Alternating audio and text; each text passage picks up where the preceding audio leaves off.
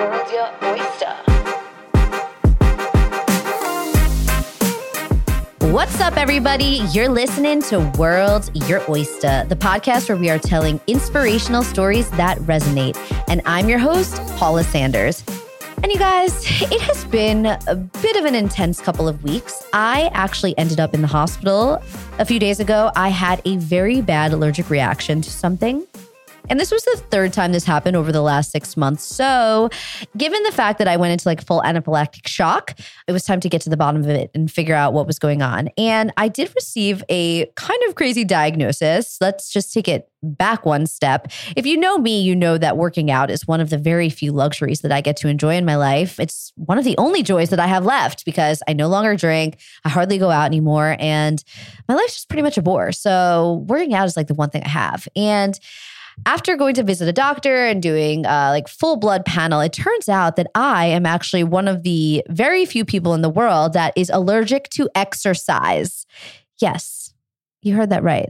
I have what they call exercise anaphylaxis, which is a very rare condition that essentially means that sometimes you really don't have any rhyme or reason to when this is going to happen, but your body will go into anaphylactic shock after an intense workout. So now that I have my diagnosis, I have not been instructed to change anything about the way that I live my life. I can still work out. I just had to have an EpiPen on me at all times, and it is suggested that I don't work out alone. So, anyway, I have just been kind of coming off of the back heels of that and thinking about how ironic it is that that is what my diagnosis is. And you know what? That's just the problem I always this week is that life is freaking funny and you just have to roll with the punches. I'm really happy that I am alive and safe and well and that my diagnosis wasn't something more intense and that I could live my life as I was doing so. But guys, can you believe this? I am freaking allergic to exercising.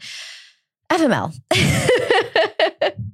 So I'm happy to have you here again for another week of World's Your Oyster.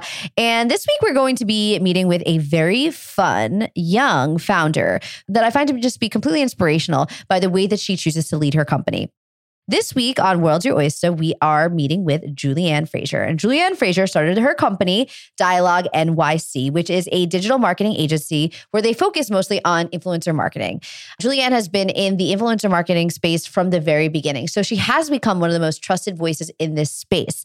But like I said, the way that she chooses to lead her company it's just different. It's different than any other way that I've heard anybody doing things. She really seems to be like someone who treats her employees like they are actual humans and she gives them the space to be the creative souls that they are. She gives them the space to dive into their passions. And I really think that this conversation is one that's going to resonate with you no matter what industry you're in, if you're interested in influencer marketing or not.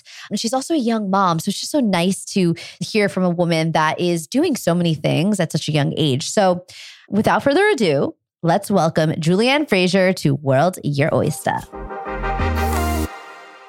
Julianne, welcome to World's Your Oyster. Thank you. I'm so excited to to have you here. And as you know, we're doing like the number one thing that they say you shouldn't do before a podcast as we were chatting. But it's so crazy that we haven't met because we have these parallel worlds. Actually, tell yeah. you, I'm also a Libra, which I know. Oh, I love it. You're yes, a Libra. Libra energy. My closest friends are Libras. I love it. A lot of mine too, and and I just I find Libras to be like such interesting people. And yeah. we also went to FIT, and mm-hmm. you know we took these different routes, and I think that that's one of the incredible things about New York City is we all have these interesting journeys, and I'm so excited to really learn more about yours because you have done what I always said that I would never do is hmm. start my own business because I hmm. know yes, it could be this incredible, beautiful thing, but it's also this all consuming yeah. thing. Yeah. So I would love to just, you know, kind of start at the beginning of your journey, would love to learn how you got the idea to start dialogue and what were the steps that you took to get started. Yeah, so I'm originally from Western Canada, born and raised there, and finished my first degree until you know I was in my early 20s and like you said moved over to FIT and moved to New York when I was 21 and sort of just from there happened to fall into this role within social media marketing. And at the time like Instagram had just launched there's no such thing as influencers. Digital marketing was really not a part of a brand's marketing mix and certainly not social media. So I was able to kind of fly under the radar mm. and build strategies. At the time, it was with Ian Schrager Hotels, a really, really iconic creators of uh, boutique hotels ultimately.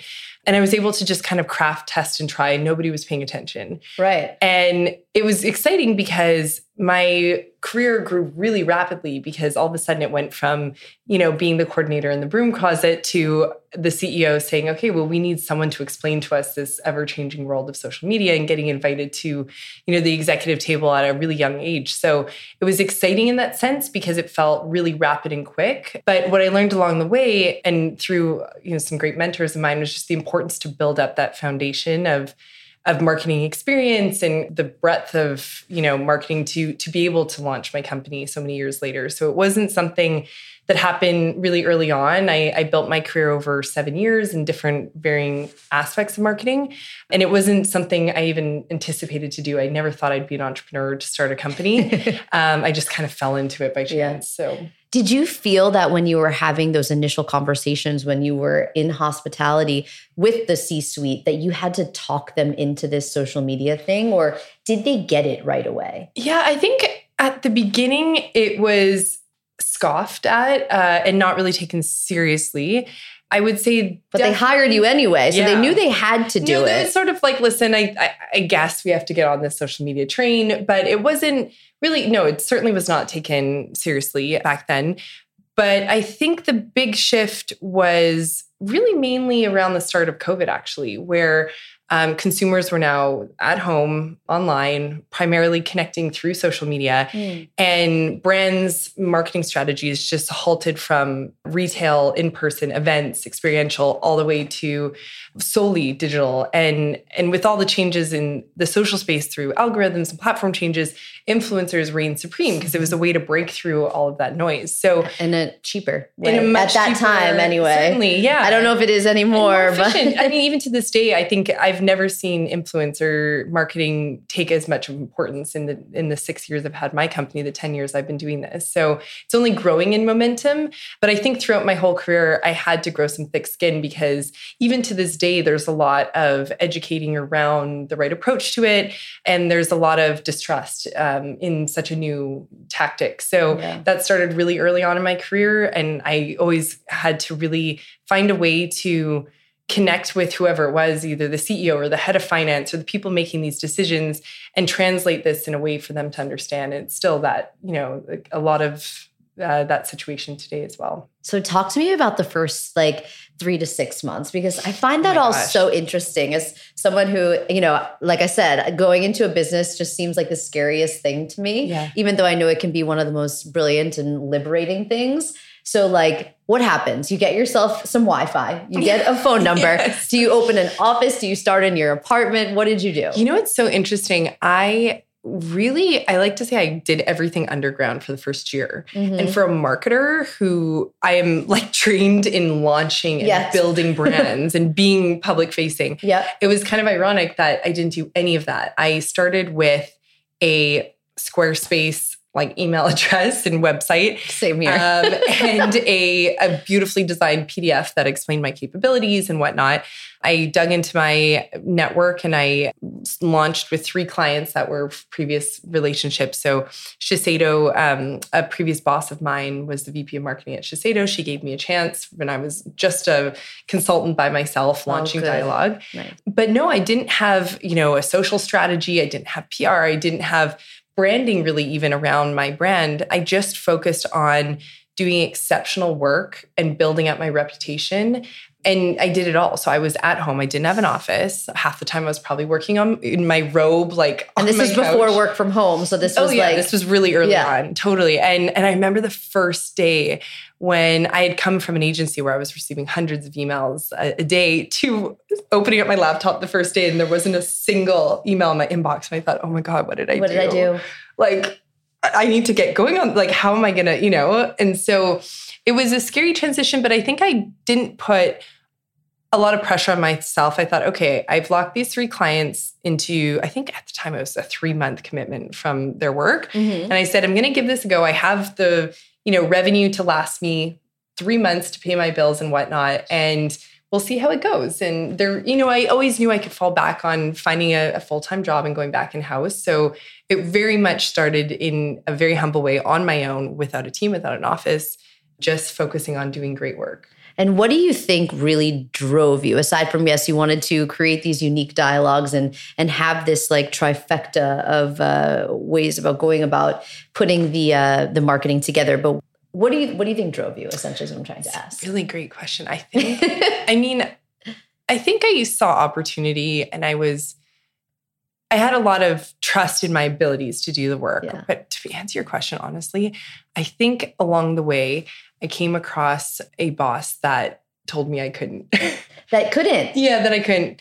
And I just, I'm so, I got so fired up and I was like, you don't think I can do this? I'm going to prove to you I can't do it. So I, tell me I can't do it over and over and over again over six years. Like, tell me it's impossible. I'm going to prove to you I can. Not to say that's like a positive motivation, but really that was the premise where it was uh, you know someone that I really admire saying you have you know no ability to do this and when I just said okay great I'm going to go do it and that was before you started yeah it says a lot about your character. I know you said you think that it feels like a negative part, but I yeah. think that it, it shows such a strong, it's like such a strong character trait of you to kind of take something like that and to be able to look at what you've been able to build. Yeah, so, definitely. and, and I think that says a lot too, like to your clients from their perspective, like, cause I think that some of this, especially now, given that this market is so, saturated, mm-hmm. a lot of it does feel like you're being tasked with the impossible, especially yeah. with these algorithms that you can't control. But yeah. you know, I would want somebody in control of my business or, you know, of that aspect of my the marketing of my business that Completely. has that kind of, you know, mindset and is yeah. able to to kind of pillage through yeah, that. I think I, I always had it. It definitely grew and we'll chat through starting with my business coach just over three years ago. Yeah. He shifted my mindset massively. But I think I always had it innately in me. And it's really taught me from day one the importance of how I mentor and treat my team members. Mm. They mean the world to me. And I put so much time and effort into making sure that, you know, their personal goals and growth trajectory are really taken care of. And I've just learned from the importance of that one statement that someone said to me, mm. how discouraging it was. And so just ensuring that I would never foster that you know culture within my company was important to me i love that and let's talk about growing the company right so you start as one person you've got one yeah. email in your inbox so when do you decide that you're going to make your first hire and who is or what is that first hire yeah it was probably six months so at the very beginning i had three clients we were doing a lot of in-kind influencer work so i was doing everything from pulling emails emailing hundreds of influencers a month handling their shipping addresses sending tracking key messaging really from A to Z, every single aspect. I just threw out my Canadian. You're Canadian. I came out um, ten years later. I can't. I can't break it. So um, funny. But I think what was so amazing is approaching things humbly at the beginning and doing it all yourself as a founder mm. and not getting too high and mighty of like, I need to hire immediately. I understood my company and still to this day, inside and out, every single aspect. When I hire someone, junior, senior, whatever it might be, I've done the work myself and I know where there's opportunities to grow, to become more efficient. And I think you know when when people think about launching their own companies they have this notion of being an entrepreneur and, and having this you know immense team but i think you really have to roll up your sleeves and do the work first. Yeah. So I was, you know, on my own for six months, and then I brought on a, a dear friend, a family friend of ours. She was um, risky in college. yeah, yeah, it is risky, but she's so fantastic. She was in college at the time and could work part time, and really just helped me with a lot of the logistics and execution. So that was more administrative. Yes. Um, so it's like that was like a utilitarian hire. Yeah. Like you needed an extra set of hands. Yes, exactly. And just all the things that could, you know, to be outsourced when it came to mm-hmm. um, curation and outreach. She stayed with me for two years. So I was able to really mentor her into a more senior role, but started off, you know, I would say as an internship. And then I think my next hire was a woman named Kelly who's been with me almost five years now. Um, wow. Incredible. She was a student at FIT when I was guest lecturing there and came up to me after the, the class and has been instrumental in, in helping me grow dialogue. But it really was a, a pretty steady growth trajectory. Uh, started with two of us, three of us. And then I would say probably in the last year it scaled up. We're a team of 10 now. So, but it, has been pretty progressive over Yeah. the years. And now the people that you have working with you, are they working more on the social aspects of the business or do you have like a C suite already? Yeah. So what's interesting is in working with my business coach, Ben, So when you decide to bring on a business coach, how many years are you in, in into the business? and years. and what was it that you think made you make this decision? So it was it was three years in, and by all intents and purposes, dialogue was very successful, profitable, growing, great reputation. Check, check, check. Yeah. I felt really bored. Oh, And that's where it That's started. so I was like, we I've done this now for three years. You know, we we have this, we were growing our roster. this is so Libra of you, by the way. I had to stop you. Like, Really? just- oh my god, sounds boredom. like exactly like me. I'm Yeah. like, everything's going great. Let me just blow everything up because I need something else. I need something else. I always call it rattling the cage. I say, yeah. Just rattle the cage. Hundred percent. Hence why we have this podcast. yes, exactly. and so it was so interesting because I started my, my first chat with him. He was referred by my good friend Madison Utendahl, who was working with him. And again, I was like, I'm not big enough to warrant a business coach. Like, I'm not a top, you know. And I think that's again a story you tell yourself of like, I don't need. But in working with him, he made me realize all these limiting beliefs I had around my company. So at the time, I was living between New York and Paris, six weeks, six weeks, going back and forth. Sounds so chic. and and, it, and I was telling myself, you know, I have to be on till 2 a.m. Paris time. I have to be available by text 24 7 to my clients. They won't think I'm serious if I'm not living in New York. This was pre COVID. So it was before the comfort level of remote work. So I was petrified that I would lose clients that were thinking I wasn't serious being in Paris and yada, yada, yada, all these stories. Why do you think you had the limiting beliefs or like and do you feel like you're over I those at this point? Yeah, definitely Okay. because of working with him. Um, I think it's growing up. I mean, I came to New York at 21, but I grew my career in New York, and there's this hustle and grind narrative. You know, I, I distinctly remember at one of my jobs pretending to type till 9 p.m. I was done. I was efficient. I was done my work at 4 p.m. Yeah. I should have left then and there, but showing face and the hustle culture. you know, hustle culture. And so I was telling myself, you know, this really, New York's such a competitive space and our industry is a competitive space. There's lots of, you know, consultants and agencies out there. Um, and so I just had this petrified notion that if I make one slip up, I'm going to lose my reputation, lose my clients. And he helped me little by little to start to break down those stories I was telling myself and kind of rewrite the narrative. This is over Yeah. three years that slowly I was able to rewrite it but also the limiting beliefs in in capping potential. So I thought if I'm able to achieve five clients, you know, as a small business owner, X amount of revenue, that's success. That's the you know the the greatest uh, achievement I can make. And he said, okay, well. What's your next goal? Like, write your wish list of, of the next level. I said, Well, I would never hit this level of revenue, but fine, we'll put it on. And then I hit it. And then the next one was like, Okay, you've achieved that. What's your next goal?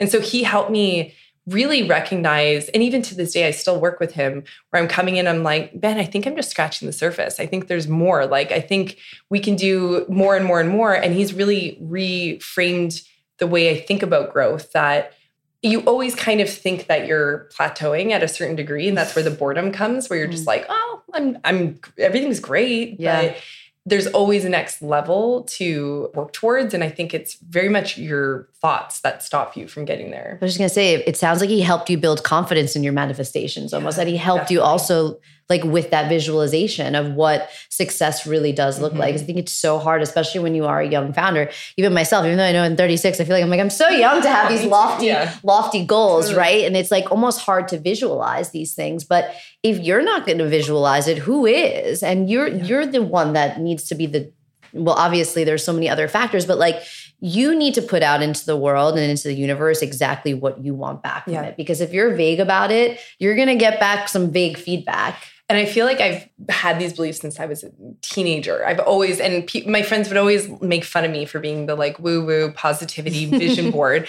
But what's funny is like jokes on anyone who's going to make fun because it works. Yeah. And, and I can see how it can be really challenging for someone to even attempt it because you know the notion of like create a vision board and everything will come true but when you start to like put your energy towards things and do it and really like believe in the possibility of it and then it starts to come true the roadmap for your intentions, almost, Yeah. in a way. and it really and so i think it's such a like as much as we're, you know, very skilled at what we do, we have a great reputation, yada, yada, yada, very much like the key to success i think in entrepreneurship is just having that kind of like blind belief in mm. yourself mm. Um, and not always because certainly there's imposter syndrome you doubt yourself that is 100% part of it and even still to this day it's not like you overcome that you still are you know insecure in certain elements of the business because as an entrepreneur, all of a sudden you now have to be HR, finance, accounting.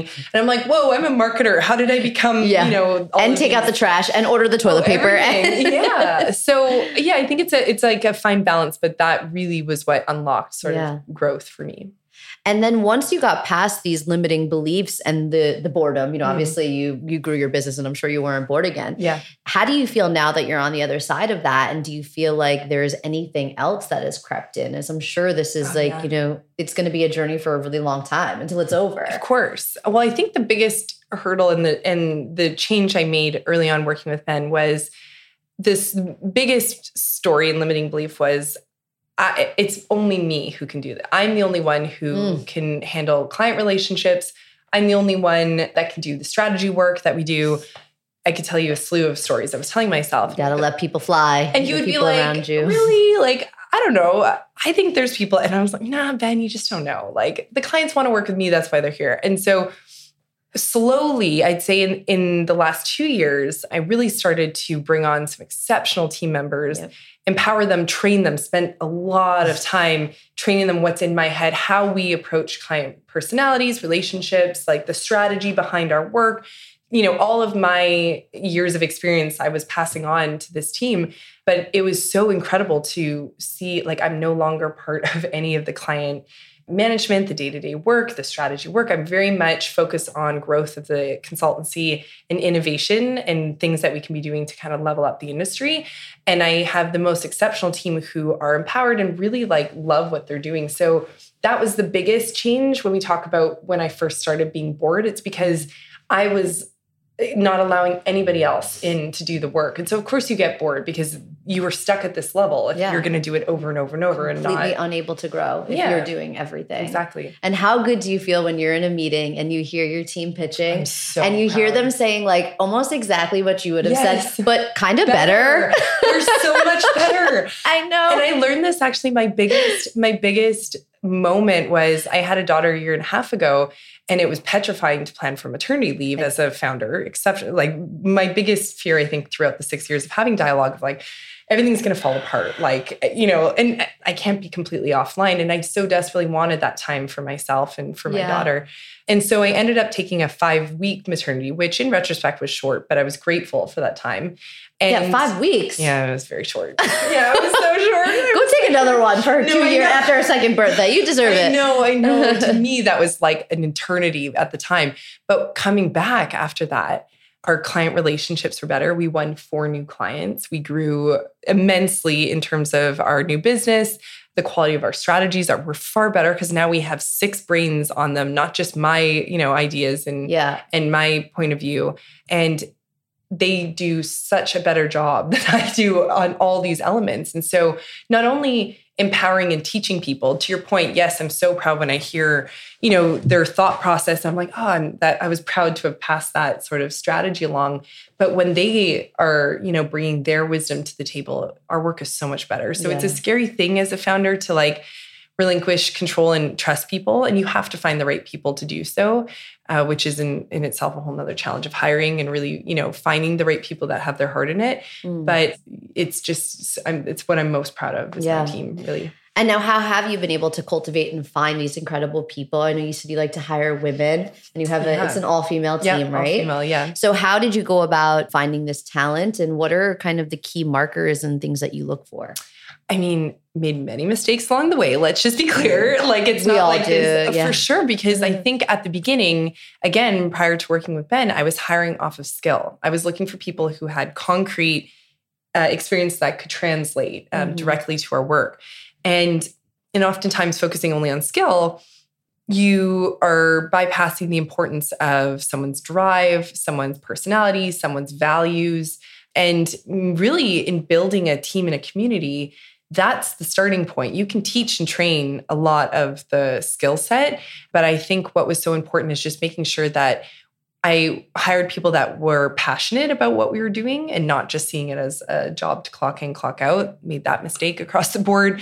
People that respected our approach and how we were taking it made that mistake across the board. I mean, there were so many different things. Um, and so over time, just started to really shift the way I was thinking about looking for new hires. And then also just making sure that when I did bring them on board, I listened. And, and it wasn't just this here's your job, get the work done. That's it. It yeah. was where do you want to go? Yeah. And and with Ben also identifying what he calls individuals zone of genius. Like each person is so different on my team. And if they all had to follow the exact same growth trajectory, they would be miserable. Because one person is outstanding at, you know, client relationships and chit-chatting with clients and building that. Another is unbelievable with systems and mm-hmm. so they have these different skill sets and they're you know growing in seniority but they're not pigeonholed into these like linear typical agency growth models yeah. that you see. And I'm sure they also feel empowered because they also can see like there's multiple ways for them to get up the ladder. I think 100%. that when you see somebody else like for me I've always said and if I'm in a place where I can see who I want to be in oh, yeah. five to 10 years, that's actually like an alarm bell for me. Yeah. Because it's like, okay, do I have to wait for that person to either get out or die? Yeah, totally. Do you know, like, it's, totally. it's one of those things. So, so it's limiting. like, for me, I want to know that, like, this is a place where I can, yes, I can see it, but I can also create it. And that yeah. is like so much more inspirational 100%. for me than like saying, okay, so I want to take this traditional track up the ladder up and I want to go from, you know, head up to director to VP to president to, to CEO, you know, like, I mean, I hope, but yeah, like, but it's totally. like you almost you want to be able to create that narrative for yourself and to be able to work up the ladder for eh, sure. on your own terms. And from a business owner's perspective, when you put people in these super super strict like growth trajectories, you're capping your business potential. It's okay, you could maybe take on three more clients, six more clients, whatever it might be. If someone grows up, that you know, you can grow literally, but by empowering people to do what they do best, you know, we have a team member who's crafting a huge system and platform and program for us, which is going to entirely innovate the way we can operate as a company. And so, like a CRM type of a thing, yeah, or okay, it's, it's really I'm, we're super excited. We're launching it actually tomorrow. oh, this is the yes, yeah, yes. Your in. your team told yeah. me about this. Yes, we should definitely talk about and, that. And what's really exciting is like I couldn't have told you this was going to be a thing even six months ago, but really in empowering Kelly on my team, the, the girl who's been with us for five years, and you know, letting her bring to me the opportunities of where we could be more efficient, where we could offer more value to our clients, rather than just keeping her in this very linear client management, client execution, whatever it might be, yeah. we're now expanding and able to take on a whole new level of clients at a larger scale, higher volume, global scale. And it's it's super, super exciting because like you said, you really allowed that person to come to you with, hey, this is where I could grow. Here's how the company could grow. Mm. So yeah, I've seen not only the benefit from the empowerment and engagement of team members when you take that approach from a leadership perspective, but also just the impacts on the business. Or they're going to be incredible. so much more loyal to you if, yeah. if, you give them that autonomy, which is amazing. Well, Definitely. since we touched upon it, what is Dial In? Yeah, so ultimately, we have been in this industry for many years. And so, what the kind of overarching belief of Dialogue's approach has been really focused in relationships. Mm-hmm. And so, because influencer marketing has scaled up so immensely over the last few years. A lot of the authenticity and relationship component to campaigns have fallen to the wayside. So you see these cringeworthy hashtag ads, you see influencers reading off of scripts, you see really, really you know, just inauthentic collabs of a partner who clearly has never even tried the product, doesn't know what it might be. And so from the beginning, we've always really been very, very passionate about avoiding that approach. But we found a way through Dial In to do our very human creative approach at scale. So we're inviting in um, agents at, at top agencies from CAA and DBA and Shine and whatnot, at UTA to be part of this program dial in where they will receive a monthly drop email of all of the campaigns that we're managing across our clients so you know, we're managing anywhere from $25,000 a month for certain clients up to $2 million projects for other clients. So we're working at really, really high volume of paid campaigns. But in doing the approach of pitching an agent and then negotiating and going through all of these steps, it's really slowed us down. So this way, if you're part of our you know vetted program we'll send you out the opportunities for seed probiotics and love wellness and maison kitsune and all of our clients and the mm. campaigns we're working on and what we're asking is for the agents to step up to the table and really provide us with meaningful proposals on behalf of their talent. So, so often, their, oh, got it. Oftentimes, okay. like we'll just receive like a PDF of their who they rep, but has your talent tried Sakara Life? Do you enjoy the product? Do you believe in like organic, like plant based diets, whatever it might be? So we're asking them to submit their talent with a proposed campaign, with a really thoughtful scope to the project. And the benefit to the agents and influencers is an always on first access to yeah. a ton of paid opportunities. Ama- amazing for the influencers. It's huge. Yeah. But on the flip side, we're offering our clients like,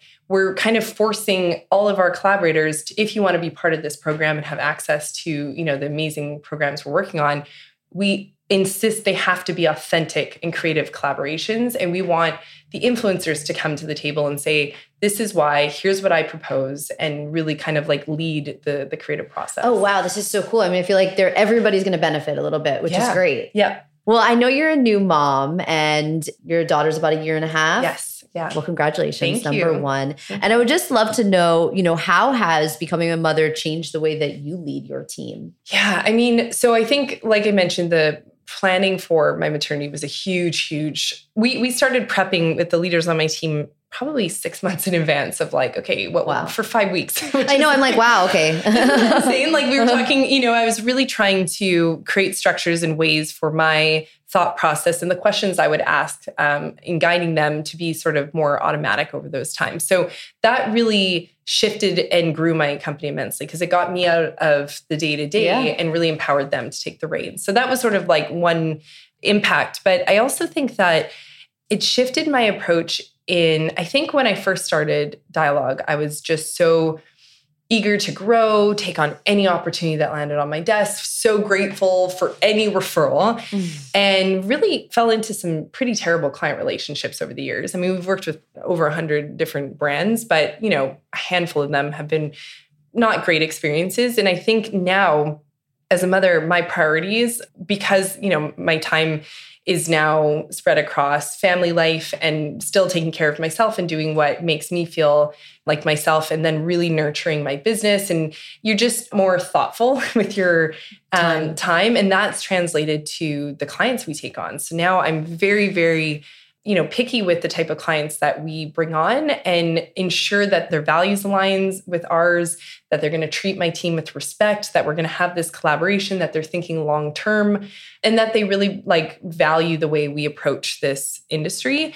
So i think that was a big shift where it was less fear of oh my god i'm going to lose clients and more confidence in you know what we offer and get more out of the clients that i have. Definitely. So i think that was a big shift also, interestingly, I mentioned early on that I've always been this believer of manifesting and, and positivity and, and, you know, growth. I recently came across, it was a podcast where there was a professor of Harvard. Eh, he focused on happiness at, at Harvard. That was his sort of specialization. And he brought up the notion of the anti-bucket list. And this kind of goes hand in hand with being a mother and sort of my my priorities in life where I would always have these lofty bucket lists and goals each quarter. And his notion was continue to do that. That's wonderful. But write your list and cross it off. Because if you achieve XYZ goals, that's fantastic. And that is motivating and amazing. But if you don't, it's in recognizing that I'm so happy right here today. And I think so many times myself, but I see a lot of people around me in New York where it's more, more, more, more, more. It's not good enough. Continue to, you know, grow. And growth is a value of mine. So I will never be the person to just be stagnant.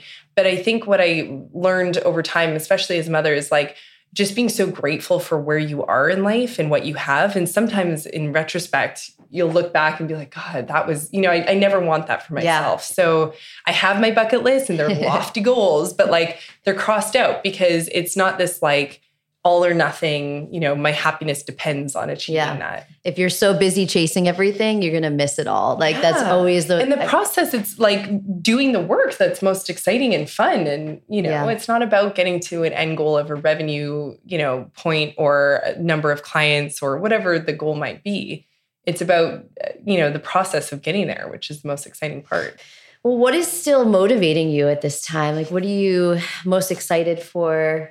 Yeah, I mean, I think with the launch of Dial In comes a lot of exciting opportunities because I think we're in a stage of, of the industry where influencer marketing is a rocket ship to the moon. The amount of investments that brands are putting into this tactic. And also, we're getting smarter and more efficient in the way that we approach it. But I still think that there's so much inauthenticity. There's so much fatigue for consumers that are seeing Yes. you know, so like just the slew, especially with like these new, you know, platform e-commerce opportunities, it's just getting very, very stagnant and stale. And so what I'm really excited about is demonstrating that You're gonna find the solution. yeah i mean there's a way to it- Yeah. it- and, and it's funny because I, I always have said this from day one of that like and it's this horrible buzzword of authenticity but you can't get around it. And i think a lot of performance marketers will roll their eyes and be like no no no it's all about performance metrics and driving revenue. And, and it's just like 101 of marketing. If Yeah. someone has to genuinely love their product like really speak about it over long term be like true ambassadors of the brand. These one-off kind of flash in a pan hashtag ad collaborations don't work. And if they do it's it, you know you find a unicorn once in a blue moon. Yeah. so it's something i've always been you know really passionate about. And looking forward i just see so much opportunity to really kind of expand the way we do this because it feels very unique in the industry. Mm. Very cool. Six years, right? yes What do you think the biggest lesson that you've learned is in the six oh years oh that you've gosh oh how do i pick one in the game? you know, it's not necessarily a lesson, but just sort of a reinforcement in my beliefs that as I grow my business, you can see that there's opportunities along the way to lose integrity. And I see other business owners or clients or whatnot in their business practices. And integrity is like just of utmost importance to me in the way that we conduct our work, in the way that we build relationships with clients, in the way that we build relationships with influencers, all of this just being transparent and and having integrity.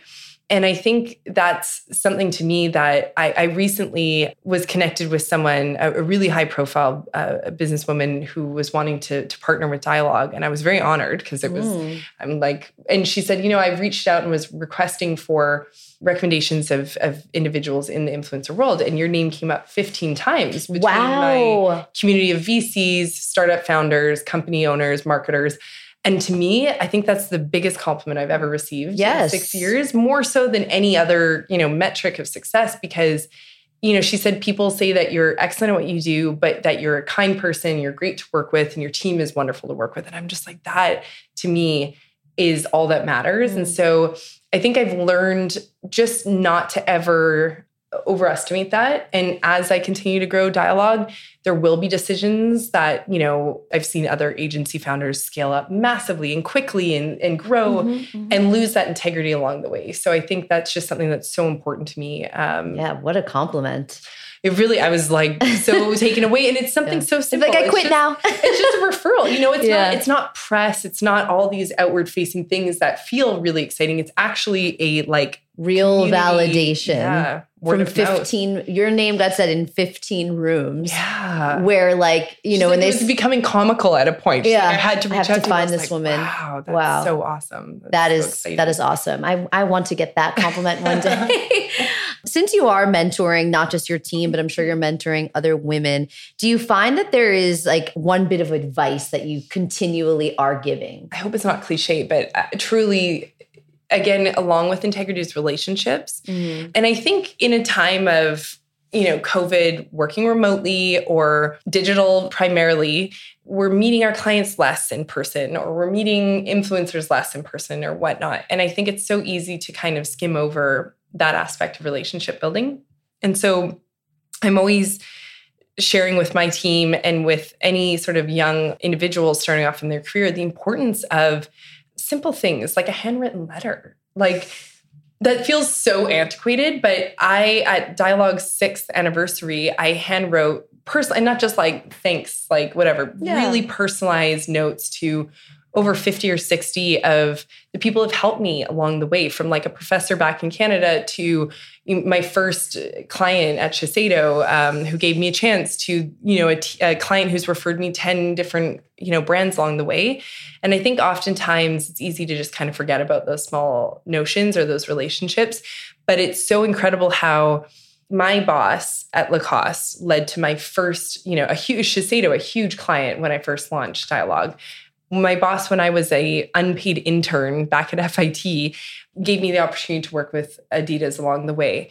A client that There's some know- mega brands, by the way. and, and, and that started with just me as an intern at her company. And so never underestimate, you know, The relationships. relation. And even if someone is junior and not like valuable, like I just think that there's so much of this kind of like you're not concerned about individuals. And I can't tell you the amount of times where New York is a teeny tiny industry. you never know where people are tiny. going. You never know. and and to burn a bridge, it will come full circle. Yeah. And and also to not give someone respect because they're junior, they'll be senior eventually. People grow, you and, know. and pretty quickly. Yes. It's like, you know, Yeah. yeah. maybe five years age difference or whatever, or years of experience is big in the beginning. But you know what? In 10 years from now, it's actually nothing. And that person could be your boss one day. So Totally. And I think like simple things. I just had a, a long term client of ours refer a new client. We just signed the contract. I sent her a bouquet of flowers. It's easy to forget of that one email referral. But that means the world and that that helps grow dialogue. So Yeah. really taking the time to, you know, nurture those relationships. And I think oftentimes young individuals will come up to me and say, How do I find a mentor? How do I network? and it's really not about that. It's just about genuine relationships. You don't have to be outgoing and like the person who can enter in a room and handshake and talk to everyone. There's ways to network and build your network in New York in a way that feels authentic. But that to me is like the most important Yeah. aspect. And I mean, there's so many resources too. Like, so many people reach out to me, like, how do I get a mentor? Like, I'm like, Yeah. honestly, listen to podcasts. Yeah. like, there's so many online Oh digital gosh. resources. Like, I never had a mentor, not by choice. I just, it's just never, I've never reached out. You know, Yeah. I've always kind of been, I don't know, also very Libra of me, but like, I've always just wanted to like carve my own way. Yeah. But I am a huge consumer of books Mm. Podcasts. I mean, like I am constantly educating myself 100%. all of the time. And I think that's just as valuable. Yes, I think it's important to like be able to find somebody that's in your kind of realm of career to, Mhm. you know, understand what steps they took. But ultimately, Yeah. at the end of the day, like you're responsible of the decisions that you're going to make. So I think just like if you're Totally. afraid to ask somebody for mentorship, just like get it yourself. Like there's so much information out there. It's so interesting because I own a digital marketing consultancy. So you would assume that like my team should be 24 7 online on TikTok, on Instagram, like just plugged in, which they are not 24 7, certainly. Like I'm very strict around. Are you ever skeptical? Like, are you actually working or are you just Oh, sitting no, on TikTok? never. I trust them immensely because they should be on TikTok. Honestly, but that's it's part their of the work. job Oh my God. but we instilled a book club, a concrete hard copy book club, uh, Love. once a month podcast club. So I will have to get your recommendations the ones you love for all of my team Oh, I have so many. to read and or listen to, and we come back and discuss. And we also do monthly creative mornings where each team member is given paid time off for the morning just to do something that inspires them, but entirely offline. And it could be going to a museum or seeing a morning matinee movie How did or you like think to do this? This is so because brilliant. we're creative marketers and we're in this echo chamber. If I'm asking my team to come up with like a brilliant creative TikTok campaign for their Right. camp for a they client, need to get out there into the world. and it's the same sounds, it's the same, you know, outfit of the day, it's exact same get ready with me, it's exact same notions. And we can just copy our clients' competitors' campaigns and submit it. Or you would be shocked at like, you know, one team member will read the New York Times front to back. Then another team member will go out to a movie, one will go to a new art gallery, and they'll come back and say, like, hey, I saw this really cool, you know, like architectural idea. Wouldn't that be great in this campaign? Or how about a photo shoot here? What about partnering with So this smart. artist?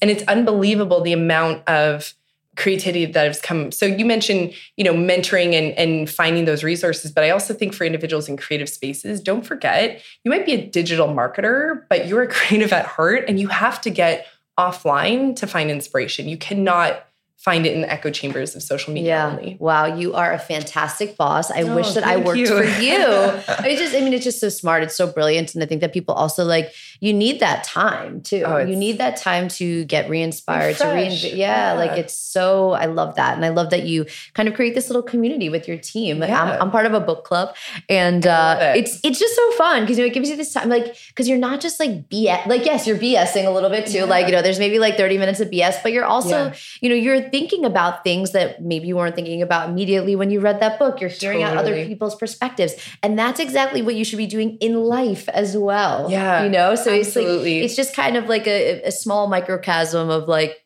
the social aspects of what, how we should be handling our day to day with people and the people that we work with and our teams. And, I and I think that like also old school narrative of New York was like the director is the individual or the VP or the CEO or whatever.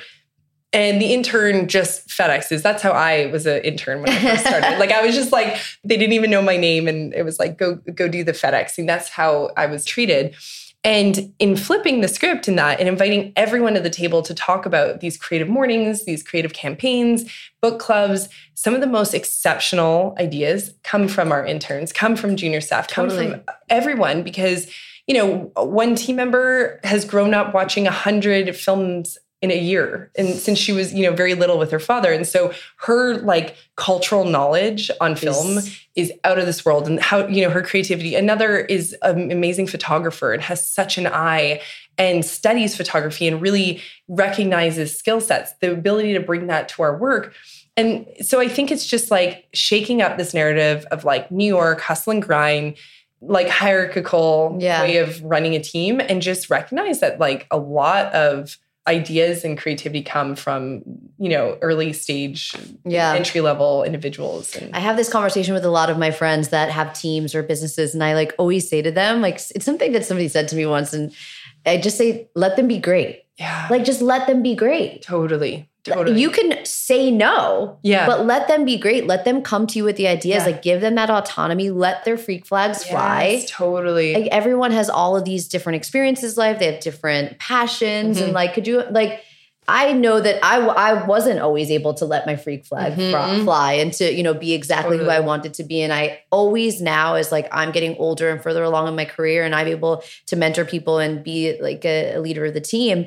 I always just say that I want to be the person that I didn't have. Mhm. And there's nothing more rewarding than like being able to do that Yeah. and to have these people that work with me. I never say for me, absolutely not. yeah But to have them say, like, thank you for giving me the space Yeah. to like even feel comfortable enough to speak in a meeting. You Yeah. know, like I've been, I've worked in places where they like literally, if I open my mouth, like get like, you know, the side eye. Ugh, yeah And uh, you know, there's nothing worse than than that. Right. But I think that there's just there's so much to learn from Gen Z, by the Mhm. way no totally. absolutely so much to to learn so i think that that's so amazing that you're nurturing all of these you know women and giving them the space and the autonomy and yeah i'm so excited to see where everything goes for you i think it's you know obviously you've had this tremendous success. She's a mom she's got a business she does it all. And i also heard you cook. I mean we're, we're running out of time so i don't want to take all your time but i heard you're like you know you're huge into into cooking. You went to culinary like yeah.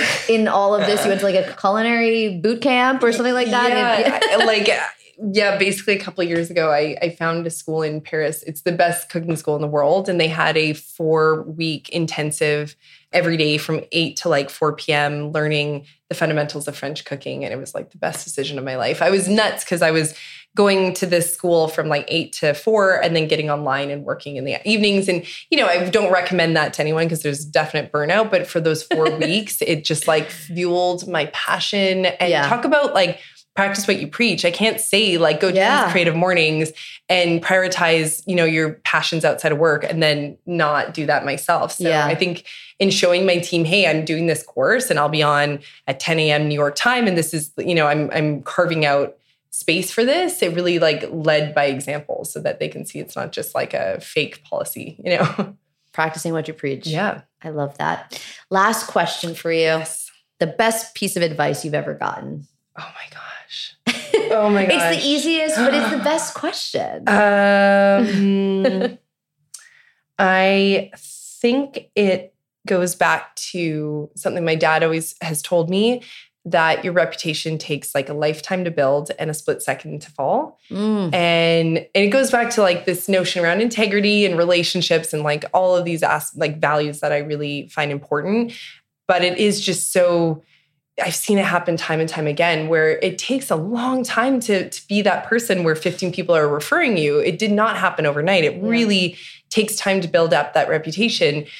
But with one, you know, false decision, it, it can just fall instantly. So just the importance of like really nurturing and maintaining Yeah. that was the relationship piece again, like Yeah. exactly like you said before. Well, thank you so much. This Thank was so you. fun. And like I was said. I, I can't wait to see all that's to come for Dialogue and for Dial In. Yeah, thank Um, you so so, everybody stay tuned for that. And where can they find you on the internet? uh, probably Instagram, Julianne Fraser. My handle is best. Dialogue NYC is our Instagram account and, and website as well. So Fabulous. Well, please go take another five weeks off. You deserve Yeah, it. No, I definitely. yeah, that was that was wild, and I've definitely been able to Take a little joy after after that. but- Amazing. Well, thank you so much. You. Bye, everybody. Thanks for listening to World's Your Oyster. I'm so excited that you're here, and I cannot wait to continue growing on this journey with you. If you enjoyed this episode, I hope that you'll subscribe here, wherever it is that you might be listening. And why don't you go ahead and follow us on Instagram, TikTok, Facebook, and YouTube at World Your Oyster Podcast. We also have an awesome newsletter, so I hope that you'll visit us there at www.worldyouroysterpodcast and hit subscribe as soon as you get to our website. Don't forget, we'll see you next Friday. Bye.